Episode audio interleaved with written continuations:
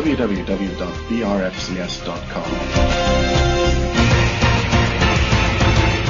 By the fans, for the fans, since 1996. Welcome to BRFCS podcast number 69.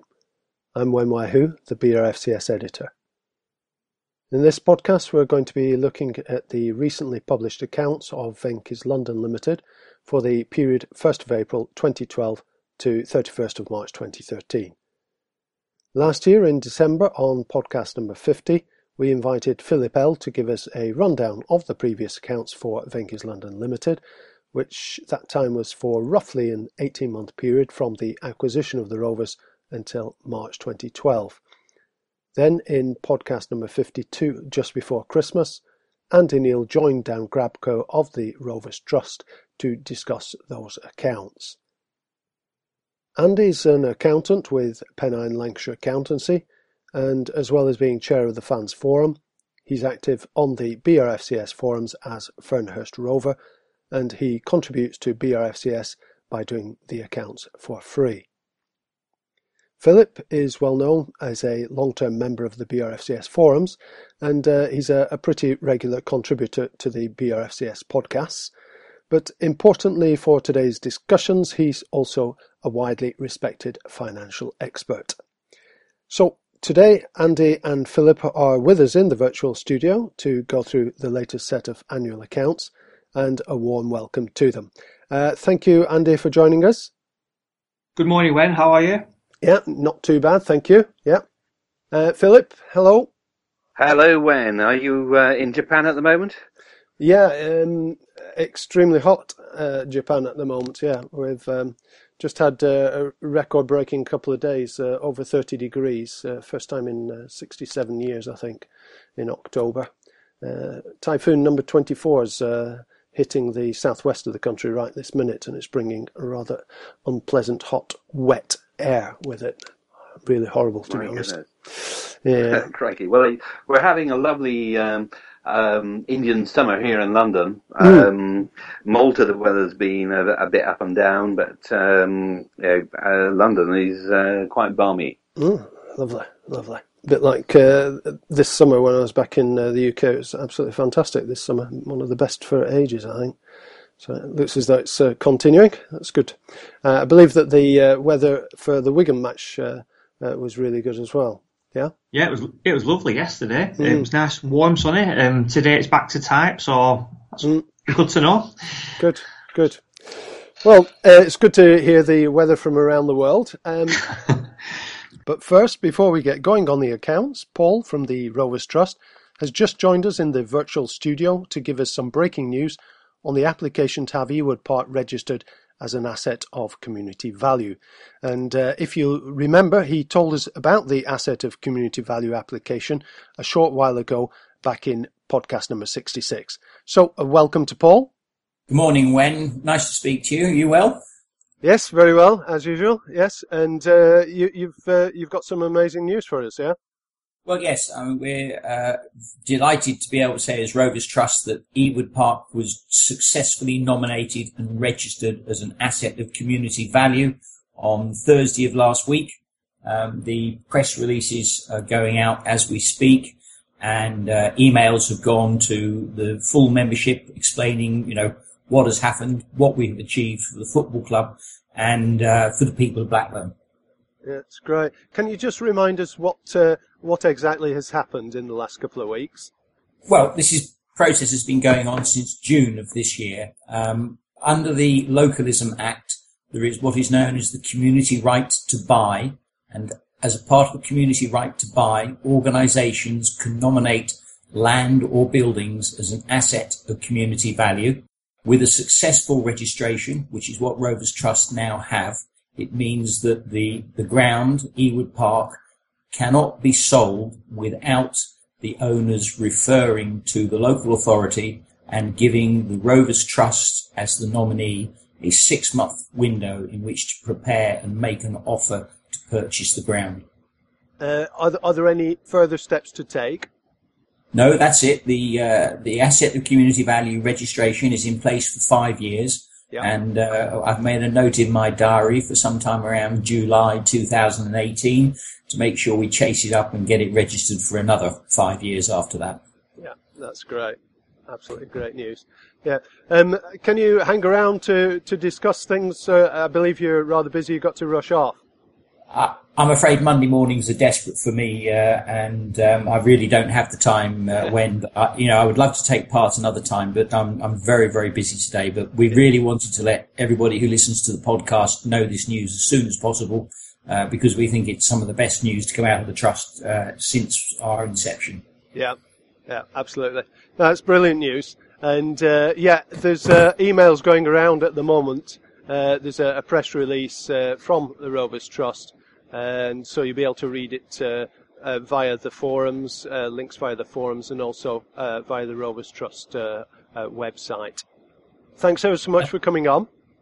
Okay, you're welcome, Wen, and good luck with the discussion on the accounts. I look forward to listening to Philip and Andy on that. Yeah, um, I'm sure we'll get a chance to discuss the asset of community value with its relation to accounts and perhaps uh, how Venky's, Venky's London Limited and uh, the club uh, are, connected uh, at the community level. Okay. So, okay, thank talk you. to you again. Thanks for coming Bye. on. Uh, thank you, Andy, for joining us. Um, you were already aware, I think, a few moments before he, he told us. Yeah, I just I received an email just as we were setting up this morning, just to sort of give the good news that the uh, the ground had been registered as a, an asset of community value. So that's good news for the Rovers Trust um, and good news for Rovers fans in general, I think. And Philip is with us uh, as well. Um, you didn't know about the uh, the uh, registration of uh, Ewood Park as an asset of uh, community value, did you?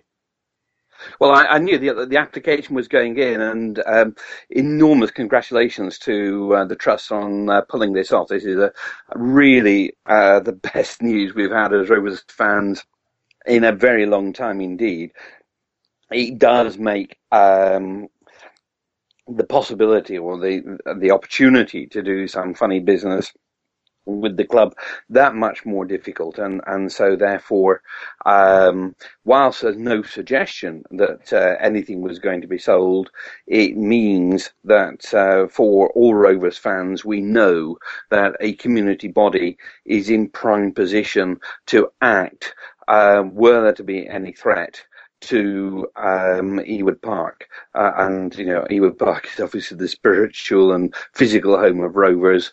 Um, got a wonderful stadium there.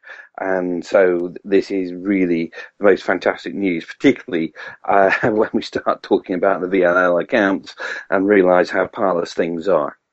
Yeah, yeah, it's um, uh, kind of good timing uh, in, in, in that sense. I, I, don't know whether good good is the word, but uh, it's certainly appropriate timing. Um, yeah.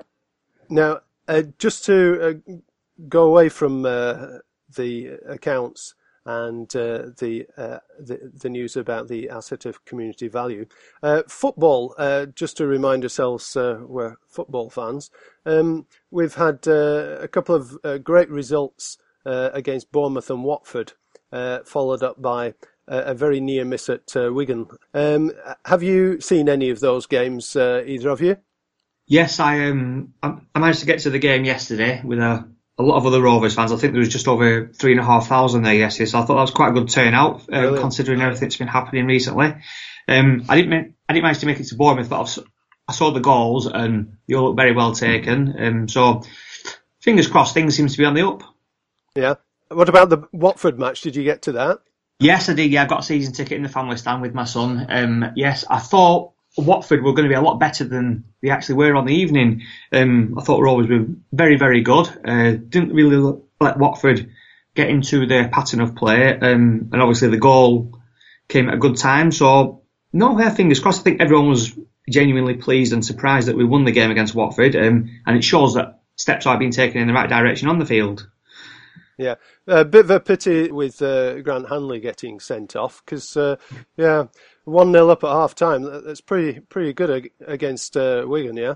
Yeah, we, again yesterday we started really really well. We got the early goal. Um, surprised the ref didn't blow up for a foul on the the Wigan goalkeeper. I've not I've not seen the replay since, but the sending off I didn't actually see the sending off. I was following the ball, but the ref got his red card out straight away. Um, the players didn't really seem to put up any sort of dispute to the referee, and to be honest, from then on it was defend, defend, defend with the odd break on the counter attack, but the goal was coming at the end. To be fair, they were uh, piling up with the corners and the free kicks around the edge of the box, and it was a matter of time before they connected with one on one went in. Yeah, it's a shame. Unfortunately, yes. Uh, three and a half thousand uh, down at Wigan. Excellent uh, turnout. It was a nice day. I think that probably helped. Uh, yeah. There's a lot on the gate. I think the club tweeted on a Saturday morning that they sold 2,200 tickets, or there was a lot rocked up on the day. So it was good to see. It was good support. Um, yeah, the fans got behind the team quite well. Mm. There's nearly uh, a thousand down at Bournemouth, uh, which is quite amazing. Uh, really good turnout down there as well. Definitely, yeah. It's it's a long time since we played down in Bournemouth. I think it was 93, 94 in the League Cup. So a whole generation of fans not being able to go to Bournemouth. So um, yeah, it's probably a new ground to tick off. A lot of people like to do that, and things are picking up. So people will start putting the effort in to go to away matches again. So it's good to see. It's good to see, definitely. Yeah, that's right. Uh, Philip, uh, you were going to go to the Bournemouth match, but in the end, you, you didn't quite make it. Yeah, that's the case. I, I've, I've been extremely busy of late, and uh, um, I, I, am in London at the moment, but I've been in Malta most of the time, so uh, I haven't been able to see any of these games live. Um, obviously, the Wigan result is disappointing. I, I hope that Grant Hanley has learned his lesson. It's a very expensive lesson uh, in terms of dropping three points unnecessarily to what I'm sure will be promotion rivals. Uh, and that's wonderful to say to be talking about Rovers in terms of promotion. But I think Gary Bowyer is well and truly getting the uh, the, the, the, team turned round. Um, nice to see a um, blank sheet against us uh, against Watford of all teams because Watford are a free free scoring team.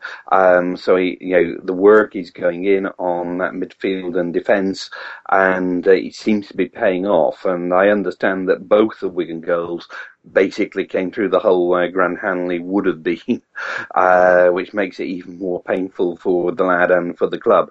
Um, but overall, uh, you know, the, the, concerns which we had at the beginning of the season about our ability to um, shut teams out, that seems to be, be being addressed.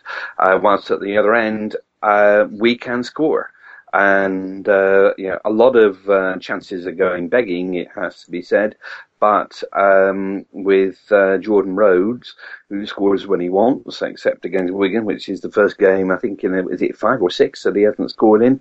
Um, you know, we're knocking them in there. So, uh, you know, score at one end, keep them at the other end. you know, that means uh, we should have a very, very good season and, uh, you know, every prospect of being in at the mix uh, when the season ends. Yeah, yeah, yeah. You're saying uh, uh, about keeping a clean sheet. we've now kept two clean sheets for the first time in donkey's years. Watford and Huddersfield at home. So at home we're, we're actually um, you know managed to to settle down a little bit. Um, now, the club under Gary Bowyer has uh, started off well this season, and um, you know for for the first time in what uh, two and a half three years, uh, we're looking like a, a, proper football club again. I completely agree. I mean, we haven't looked like a football club ever since Sam was signed. Mm, yeah. And uh, uh, so the the on on the field uh, uh, stability um, and the off off the field uh, stability uh, is reaping uh, dividends. Uh, but you're going to both tell me from the accounts of Venky's London Limited that perhaps we're very lucky to have such stability. We'll find that out very soon because we're going to move on to the accounts now. Um, Andy has uh, been through the accounts and uh, with a fine tooth comb, and uh, uh, Philip's going to be uh, making his comments and usual uh, perceptive observations on the accounts. Andy, would you like to lead off and tell us the salient features of the accounts? Yes, thanks, Wen. well, it's, it's difficult to sort of match on a like-for-like basis due to the fact that the accounts aren't for the same timescale in terms of the first accounts were for a 19 and a half month period and the second set of accounts for a 12 month period. But it's still it's still pretty. The figures are quite worrying in terms of um, progress being made off the pitch. Just to go sort of go through the accounts in a chronological order, that's usually the best way to do it. Um, the accounts for the period, like you said in the introduction, from the 1st of April 12 to the 31st of March 13. Um, and if we start off by looking at the, um, the key performance indicators, the KPIs, we can see that turnover obviously has drastically been reduced, um, but also staff costs have been reduced in term, and that will be the players. Obviously, a lot of players have left the club. A lot of high earning players have left the club. Um, and we can see that for the period to 31st of March 13, the staff costs have been reduced to just under 40 million pounds. Um, the player trading, that's where the biggest difference. Actually, Andy. Yes, Philip that there, if you if you take in the time effect, there hasn't been much of a reduction in staff costs. Yes, that's correct. Sorry, the, yes, the per month, yeah, the per month rate is about the same.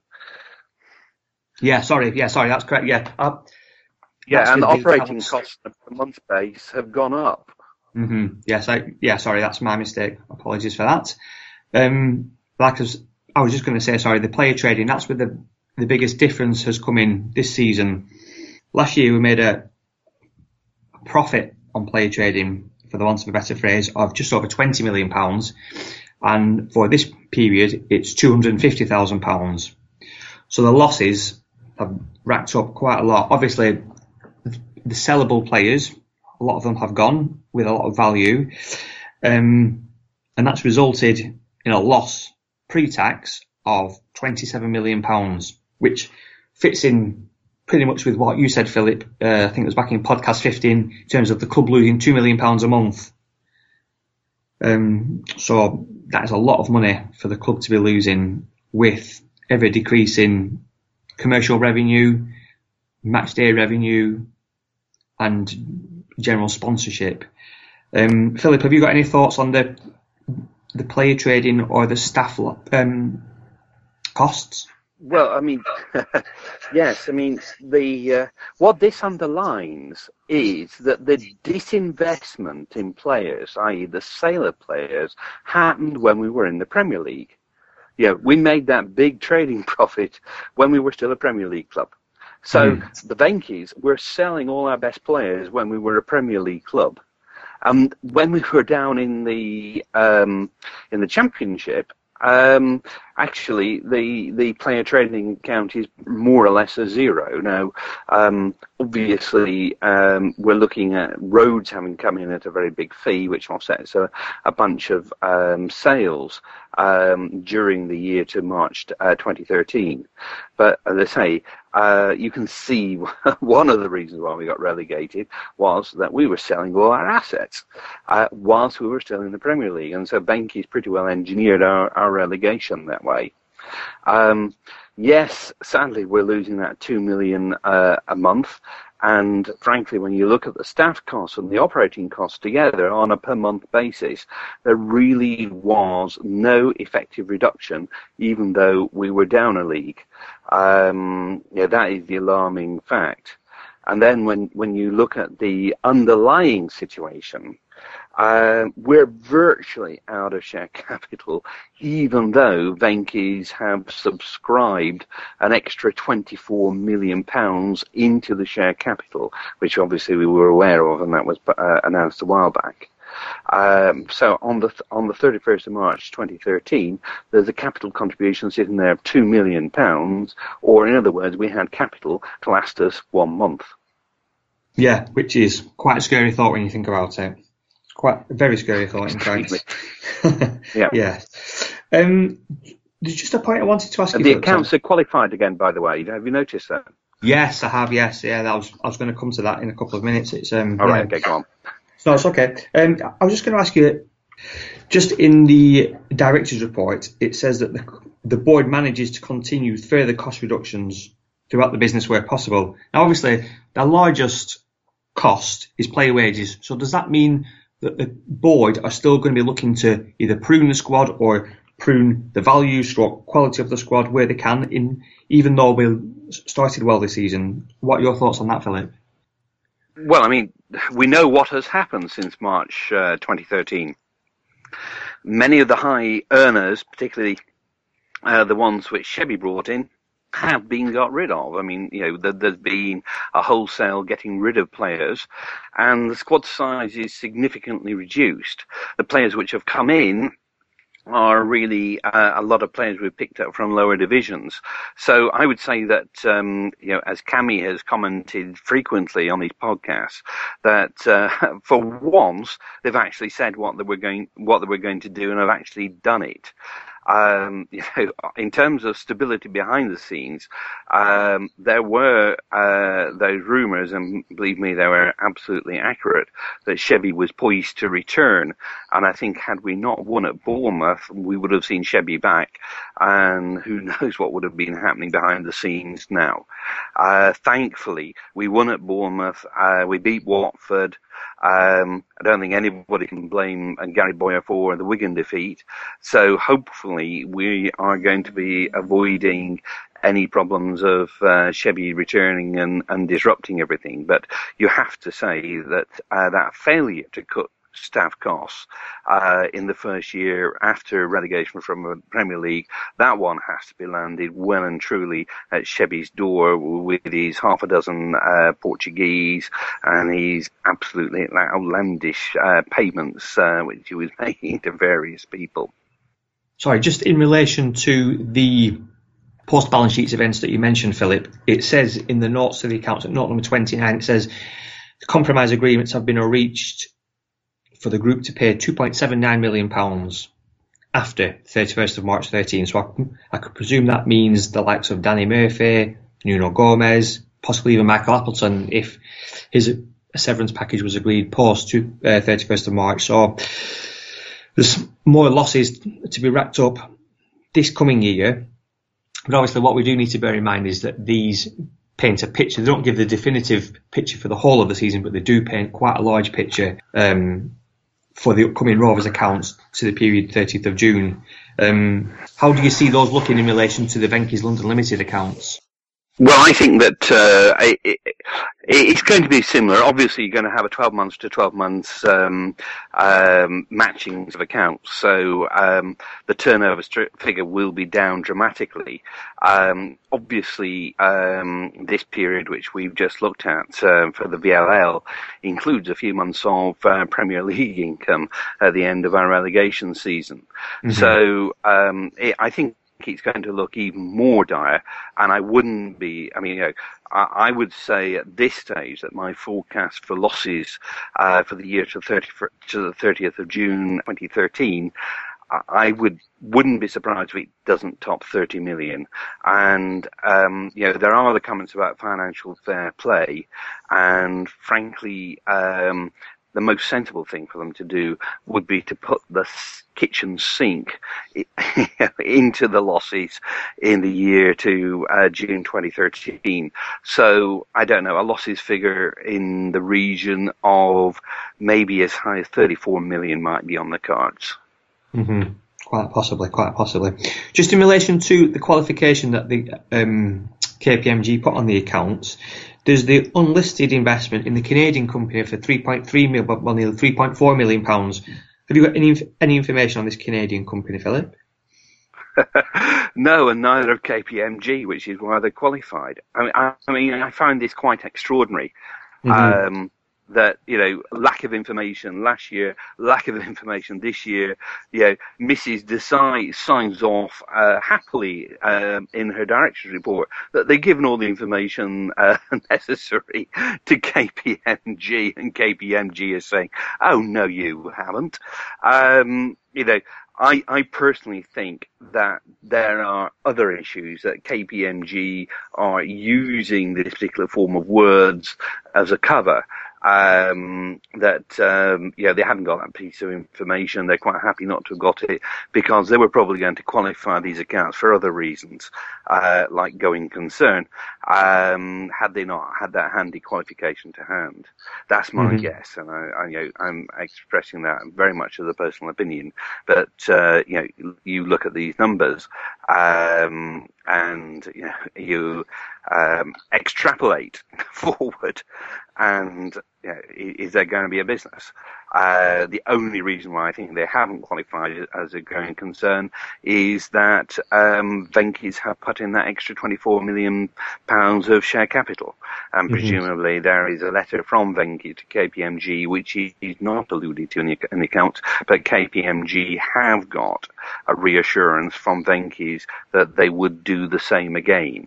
Uh, and in all fairness to Venky's, you know, behind the scenes, I believe um, that that is for real, and that um, you know, in effect, uh, Balaji is uh, using uh, the increase in the value of his personal plots of land around Pune as collateral uh, to get the um, the Indian banks to be coughing up more and more money.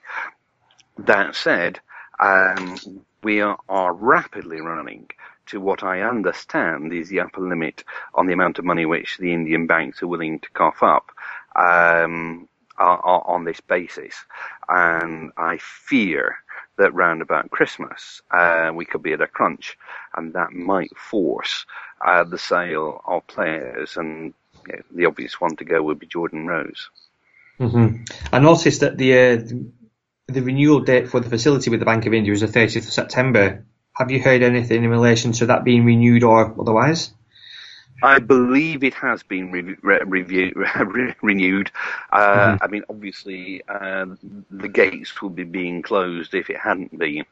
Um, so I uh, um, I understand it has been renewed. I also um, understand from uh, that it has been increased. Um, but even on the increased basis, um, unless this two million a month rate has been sorted out, which it might have been, you know, with, with the loss of uh, some of the very very high earners, um, and you know uh, the lack of uh, transfer payments out to bring players in.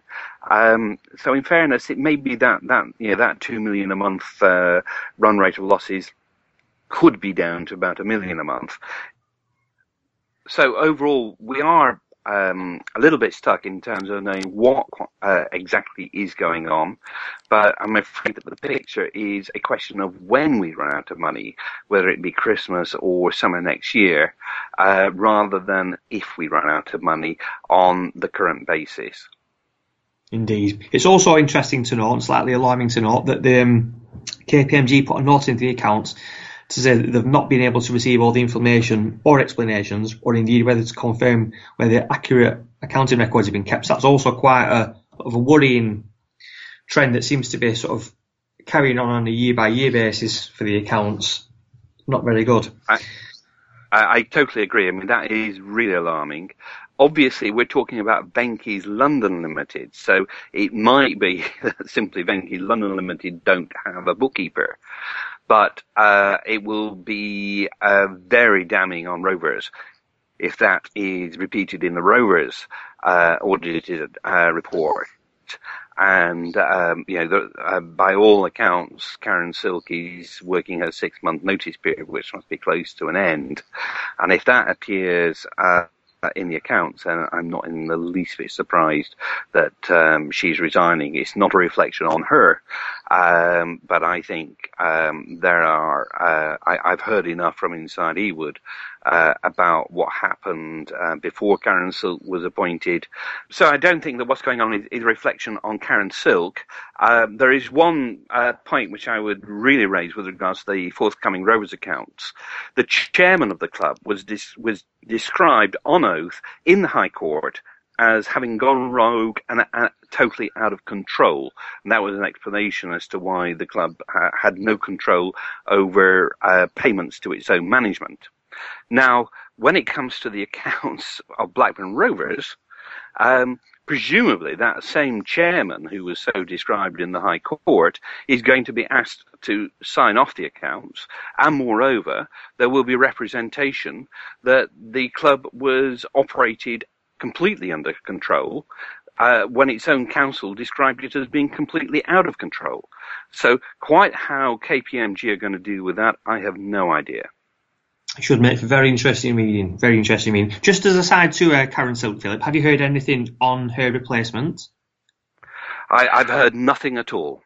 As I say, I think that what's going on, uh, by all accounts, is no reflection on Karen, her professionalism, her abilities whatsoever. Oh. Um, she's highly regarded, and, and I think rightly so.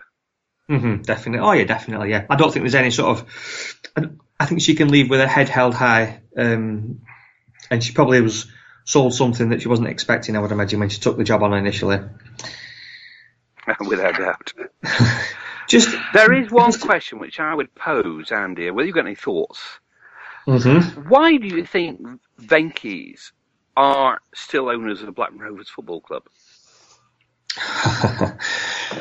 That's a very, very good question. Um, and if anybody outside of the Venky circle knew the answer, I think it would have been made public a long time ago. It's um, it does seem a strange situation. It seems to be putting money in hand over fist um, and getting either little to no return, either in terms of goodwill from the supporters, goodwill from the public of Blackburn, um, and just from a business point of view, it doesn't make any sense whatsoever to continue pumping money into something. They're not going to get the money back. Even if they decided tomorrow that they were going to just wash the hands of the club, sell the club, they are not going to get A, what they paid for the club, or B, anything like the money that pumped into the club to cover the losses, just just not going to get anything for it. So it's very very strange situation.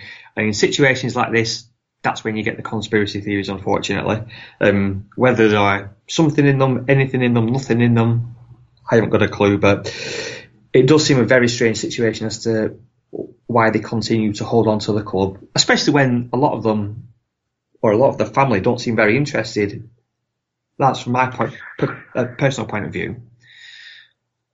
I mean, have they actually done anything which they said they would do uh, when they bought the club in October 2010?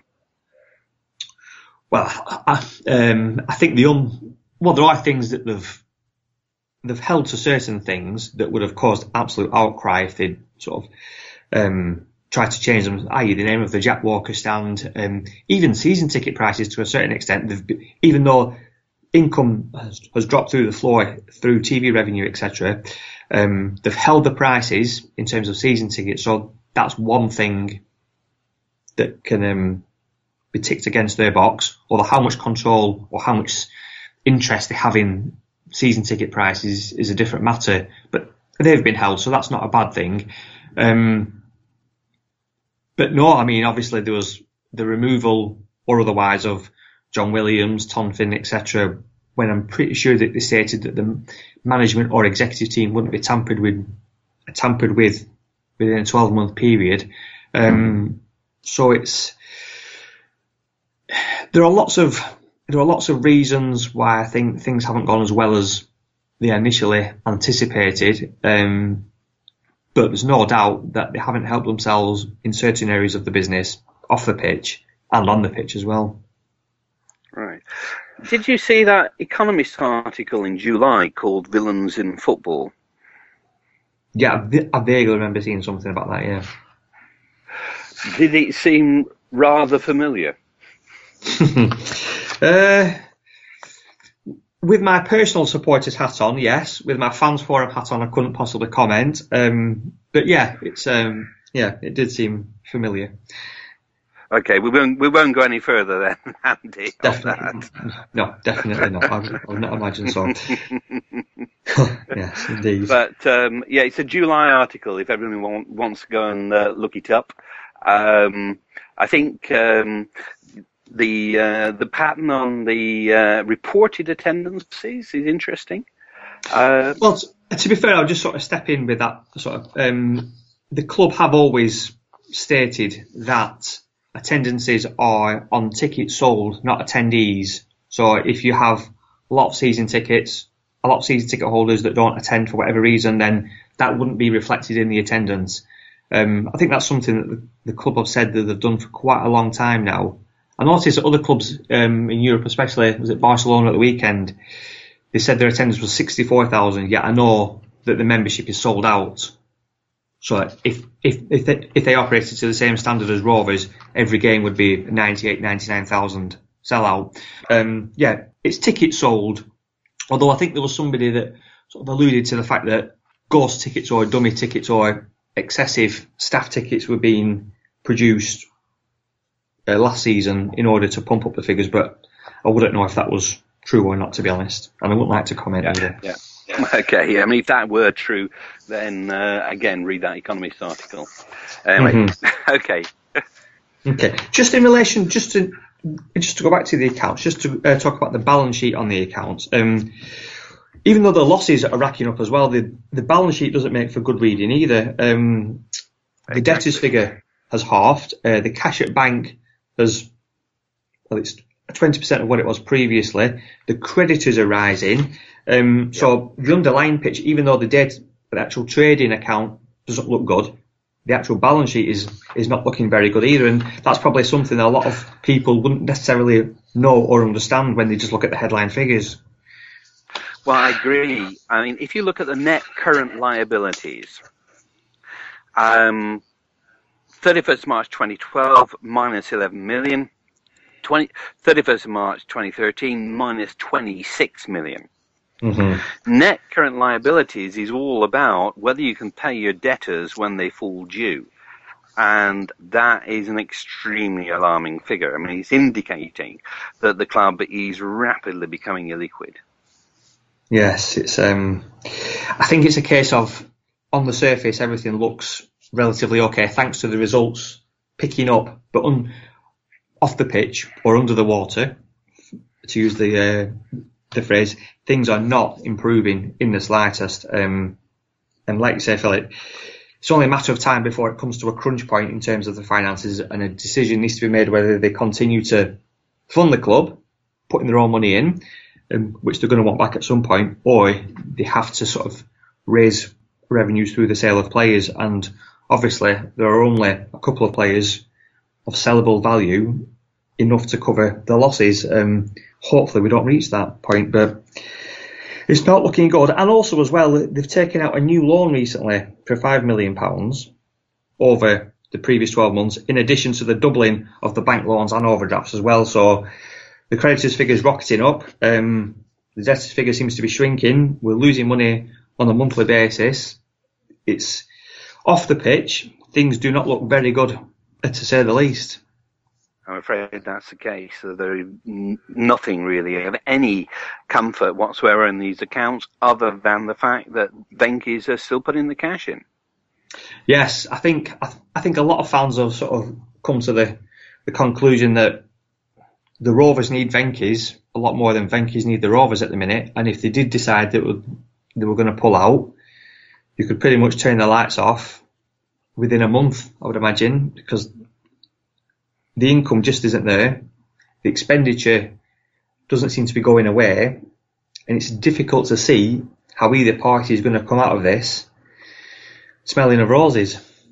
Obviously, the Ro- obviously all the Rovers fans want Rovers to do well, etc. But I think people need to sort of understand that un- un- unless fans are turning up and putting money into the club, especially with the financial fair play rules coming up, that players of the calibre of Jordan Rhodes could be a thing of the past if um, if the club doesn't get itself back on an even keel in terms of finances. I'm afraid that is the case, and, and frankly, there's not a lot the, the fans can do. I mean, you could double the attendance, and frankly, uh, it's not going to make a whole lot, whole lot of difference. Not at the current season ticket prices, no. It's um, yeah. as good as the as good as the cup was. It seems to be a, a noose round the club's neck now in terms of financing. If they were to put them up back up to what they were pre-drop, I think you could probably see 50% of the crowd just sort of walk away at the moment. People people wouldn't be prepared to pay four or five hundred pound a season in the current climate, especially in a town like Blackburn that's sort of not very depressed economically, but it's it's certainly not as um, affluent as sort of places like Bolton and Preston with a bigger catchment area and a, a bigger services sector within the town.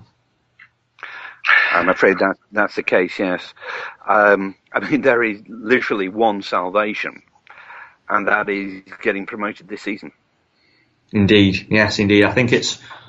I, I, I would hate to use the phrase promotion or bust as Shebby did, but it's um, it's looking it's looking likely this season that they do need to get up, and hopefully, I think I said this in the last podcast. If they if they did manage to get promoted this season, the, the best we could hope for is Venky's decide that this is their ideal opportunity to sort of cut and run and sell the club to somebody who's prepared to run it on a um, a more I can't think of the phrase um, professional. yes, sustainable sustainable, yes, sustainable, professional, um, take your pick really. Um, but yeah, I mean, the club, both from a supporters point of view, but also from an accountancy point of view, really do need to get promoted this season. The losses cannot carry on to be racked up like this. Um, Venky's won't keep putting the money in while they're not getting a return. Um, so it's a very, very worrying position. Very worrying position. At least, at least in the 80s, when we weren't doing very well, the costs weren't astronomical. We didn't have a huge ground to maintain. We didn't have the training facilities to maintain, etc. So it's the costs are a lot higher these days in terms of running a football club if you're not doing as well or you don't have a wealthy benefactor. Just wondering if I can uh, come in here for a moment. Mm-hmm. Um, much was made at the time uh, that Venky's had gone to Bank of India from Barclays, if you remember. Uh, much mm-hmm. of much was made of the fact that uh, uh, you know Venky's would probably you know be able to move all their assets out of uh, the UK, etc. Uh, and and yet now we're hearing that the Bank of India has uh, has protected the club. Um, f- first of all, from an accountant's point of view, h- uh, how can they protect the club, and the, what were the reasons for going to the Bank of India in the first place? Well, if I can answer that, um, relations between Venky's and Barclays were non-existent, and I understand that uh, uh, never even met uh, the club's bankers. Um, the um, the reason why we're protected is that obviously Bank of India is a company sitting in India and it has security against Indian assets, which I believe are um, part of the land which um, uh, old man Venky himself gave to um, to Balaji. And this land is increasing in value dramatically. Uh, because of the economic growth, growth of Pune.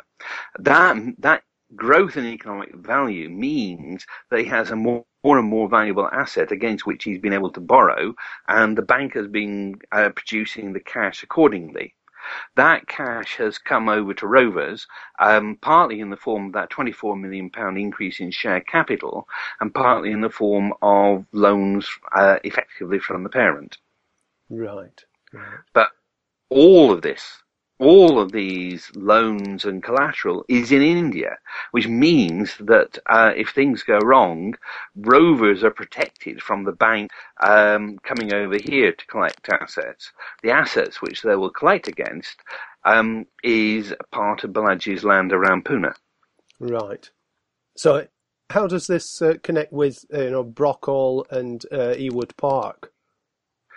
Well, Brockhall at the moment is um, nobody seems to be using Brockhall, and, and I believe that this is because of um, particular provisions in the settlement of Brockhall Village, which mean that the land which uh, rovers are using for training um, at the moment um, is uh, protected from building. So, um, and with regards to Ewood, of course, the very good news today that the trust has got community status on Ewood uh, means that uh, Ewood is in effect double protected now.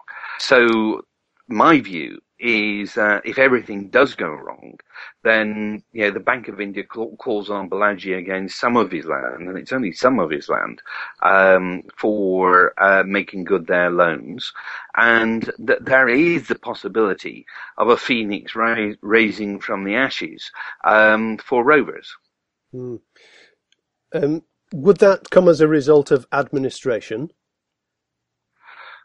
Well, if you look at these numbers, um, it's not long before rovers um, become illiquid and insolvent. Um, when that happens, then administrators are appointed because debts are not paid as they fall due. Um, we are utterly dependent on these transfers coming from India to, to, to avoid that situation. Uh, and you know that that is what is happening at the moment. I mean, the the the, the um, you know um, transfers are coming from India on a regular basis. But I mean, if that, that were to stop, uh, because uh, we've run up against a limit um, on um, advances which are permissible by there's two banks in India, by the way. It's not only the Bank of India. There's there's another bank involved as well. Um, then yeah, if we get to that point that we're at our upper limit from, from the Indian banks and Balaji's not willing to pledge any more land, or the Indian banks have simply run out of uh, appetite for doing this sort of thing. I mean, that's also a possibility, you remember. Mm. Then, at that point, uh, the money ceases coming from India. We can't pay our, our, our debts as they fall due, and uh, handing over the keys to an administrator uh, would happen within a matter of days. Mm. Andrew, do you have that uh, view that uh, administration is really a matter of uh, the uh, the tap being turned off in India? Difficult to tell, to be honest with you. When um, they've put a lot of money into the into the club so far, it's it it almost reverts back to the question that Philip asked before of why do they keep why would the owners want to keep the club? It's they don't seem to be gaining anything from it, so it's difficult to understand why they can keep putting money into the club. Um, I think this summer or this season is a very critical season. If the club don't get anywhere near the playoffs, I dread to think what sort of conversations are going to be had over in Pune come close season. Um, it's I just can't understand why they keep funding the club, why they would want to keep funding the club, and if they do decide to turn the tap off, as you say, then like Philip said, it's it's going to be a matter of days, weeks before administrators are appointed, um, and that's when the real problems will start. To some extent, they've been the makers of their own downfall, Venky's. They've taken the wrong advice from day one, but they've not held the hand up and sought the help of the people who could run the club. They've turned everybody away. Um, but, like I said before, the Rovers need the Venky's a lot more than the Venky's need the Rovers at the minute. Um, so, this season is crucial. It really is crucial. We've been saying it for a while, but this season really could be the tipping point, I think, to be honest. Yeah, certainly could. Um, Philip was saying there uh, that Venky's engineered a relegation. First of all, Andy, how do you interpret that? Yes, well, I must admit, it's it, it doesn't it's not a nice thing to say of your owners, but it it does seem that way. They sold the best players. Um, I mean, prior to them coming in, we were a stable, relatively stable mid-table Premiership club. We had good players, good young players coming through, established internationals, and then all of a sudden they decided that players are going to be frozen out. It's almost like they tried to reduce the size of the club in terms of cost, but keep it in terms of income. And it just wouldn't happen. You need to constantly invest in a team, especially a Premier League team, to retain the status. So we did bring it upon ourselves, and I think that's why a lot of fans were so angry, frustrated, and just generally dismayed with the club. They did. It almost seemed as if they wanted to strip it down to its bare bones to build it back up again for whatever reason. So we did bring relegation upon ourselves. We got rid of our best players, our most experienced players. I mean, just letting Emerton go just like that, without a, a, a recognised replacement, seemed uh, bizarre decisions. Nelsen, he was never going to play again. Then he's playing for Tottenham. Um, I know we're raking over old ground here, but it it it, it did seem like a we just pressed the self-destruct button, and there was no need to. There was no need to. If they'd carried on, the Walker Trust were putting in three million pounds a year. All they had to do was continue putting in between three, five million pounds a season, um, and we could have maintained our status as a a mid-table Premiership team, and now if you look at it, we're losing money hand over fist, and they they must dread the day they ever heard of Blackburn Rovers and certain other people. Well, if, if I could comment, first of all, we weren't a mid-table Premier League team. You know, in four of the five seasons prior to Venky's coming in, we'd finished in the top ten. Uh, we were better than a mid-table team. Um, now, uh, when we were bought, remember Mrs. Desai talking about leasing players? Yeah. Um, right? Okay. Despite the fact that that was wholly illegal. So they, they you know, the lack of homework which these people did w- was crazy. We know for a fact that the Premier League twice blocked uh, the transfer of Formica because of problems of third party ownership. Um, last summer, we had those half dozen Portuguese players come to Rovers, which is the only country in Europe where third party ownership is allowed. That's Portugal. Uh, you know, that, that, there's so many things here which really smell and smell terribly badly. And, you know, again, I would say look at that article, Villains in Football, in The Economist.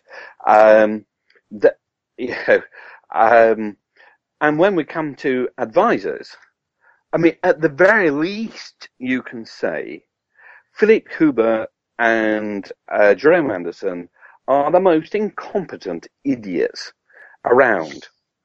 You know, if if what has happened to Rovers is the product of their advice, then these people's advice is absolutely cretinously bad.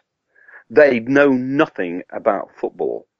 If this is pure football advice from those two individuals, then their advice is worse than any kid from Mill Hill could offer to Blackburn Rovers Football Club. Yes, um, yeah, the owners weren't well advised for whatever reason, um, but for them to continue this stonewalling of people who've got best interests of the club at heart seems bizarre to say the least. Um, and again, this is where people step in with their different ideas of ownership, advice, um, and it just it's a confusing, confusing situation. And in some respects, I hope we find out what happens one day. But in some respects, I I, I wouldn't like to know because it would it wouldn't be very pretty. I don't think, to be honest, it wouldn't be very pretty at all the most likely scenario is that at some point a major scandal will break in football. It won't be around Blackburn Rovers, but when that scandal breaks, you'll get the wise voices saying in hindsight, oh, and of course we all knew what was going on at Blackburn Rovers as well. Hmm, yes. I don't think we're the only club to suffer from this. Um, we're not. That's why I'm saying Mm-hmm. That I, you know, sadly we are not, and that's why I'm saying a big scandal will break sometime or later. It's not going to break about Blackburn Rovers. Um, you know, they uh, to that extent, um, if we could use the term, um, got away with it, closing inverted commas. Uh, but somebody else will not get away with it. And when that breaks and people start looking at the overall picture, uh, then unfortunately, as I say, um, people will look at Blackburn. Mm, yes, I just hope there's a club left at the end of all this sorry mess to uh, for the people of Blackburn and surrounding areas to support. That is the huge fear, but as I say, we're incredibly lucky uh, because of um, the location of the banks. Mm-hmm. And, you know, th- that move from Barclays to the two banks in India could be the saving of Blackburn Rovers. So it's not all bad then? to that extent, no. in, a, in, a, doomsday scenario, uh, there, there is one incredibly good piece of news. True, very true. Yeah. Well, of course, the other good bit of news is that, uh, at least on the field, uh, Gary Bowyer has done a tremendous job of uh, uh, of, of, pulling the lads together and, and getting us playing like a, a football team again. Uh, I think that's all we have time for this week uh, as far as the accounts go. Um, uh, Philip and Andy, do you, do you have anything uh, final to say?